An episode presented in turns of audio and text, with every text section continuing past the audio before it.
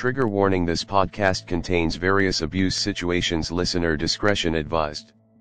You are listening to the We Are One podcast that's sharing light on the IFB by discussing with survivors, ex members, and even members of the independent fundamental Baptist movement. The stories that are shared on this podcast are told from the personal experience and perspective. Not all legal outcomes are known and final. Any suspect are presumed innocent until proven guilty in the court of law. Now here's your host Olivia. Hi, welcome to the We Are One podcast. I'm your host, Olivia Harding. This introduction episode will explain why I created this podcast. First, I wanted to give you a little bit of background information on the IFB and the theology and standards held by this group. The IFB is an acronym for the Independent Fundamental Baptist Community. The modern independent Baptist tradition began in the late 19th and early 20th century among local denominational Baptist congregations who were members were concerned about the advancement of modernism and the theological liberalism into National Baptist denominations and conventions in the United States and the United Kingdom. There are many rules among the IFB community that would be looked at as strange and absurd. A few examples would be the standard of dress code for both genders. Men wore suits or collared shirts to every church service, pants at all times, yes, even at summer camp when it's 100 degrees outside.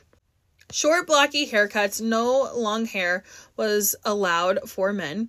No piercings were allowed for men. Women were mandatory to wear skirts or dresses below the knee while standing or sitting. Also, any slit must be below the knee. Tops pertaining to blouses or dresses must cover cleavage when standing, sitting, or bending over. And the back neckline must remain above the shoulders. No form fitting or hugging clothes allowed for either top or bottom. No shorts must be worn, no jean pants can be worn, no exposed midriff, and nothing see through. Another example is the constant pressure of reading only from the King James Version Bible every day. Also, only shouting amen during or after a song special or sermon. There was no clapping allowed in a service. These are rules that may not come off as absurd as others, but the word strange would be used as an outsider looking in. The absurd rules put in place in the IFB community are as follows no flip flops for women because it may lead a man to follow into lustful thoughts. No dating a non IFB member for women or men, teenagers, and adults. No movie theaters because of perception by other people, but streaming services were allowed.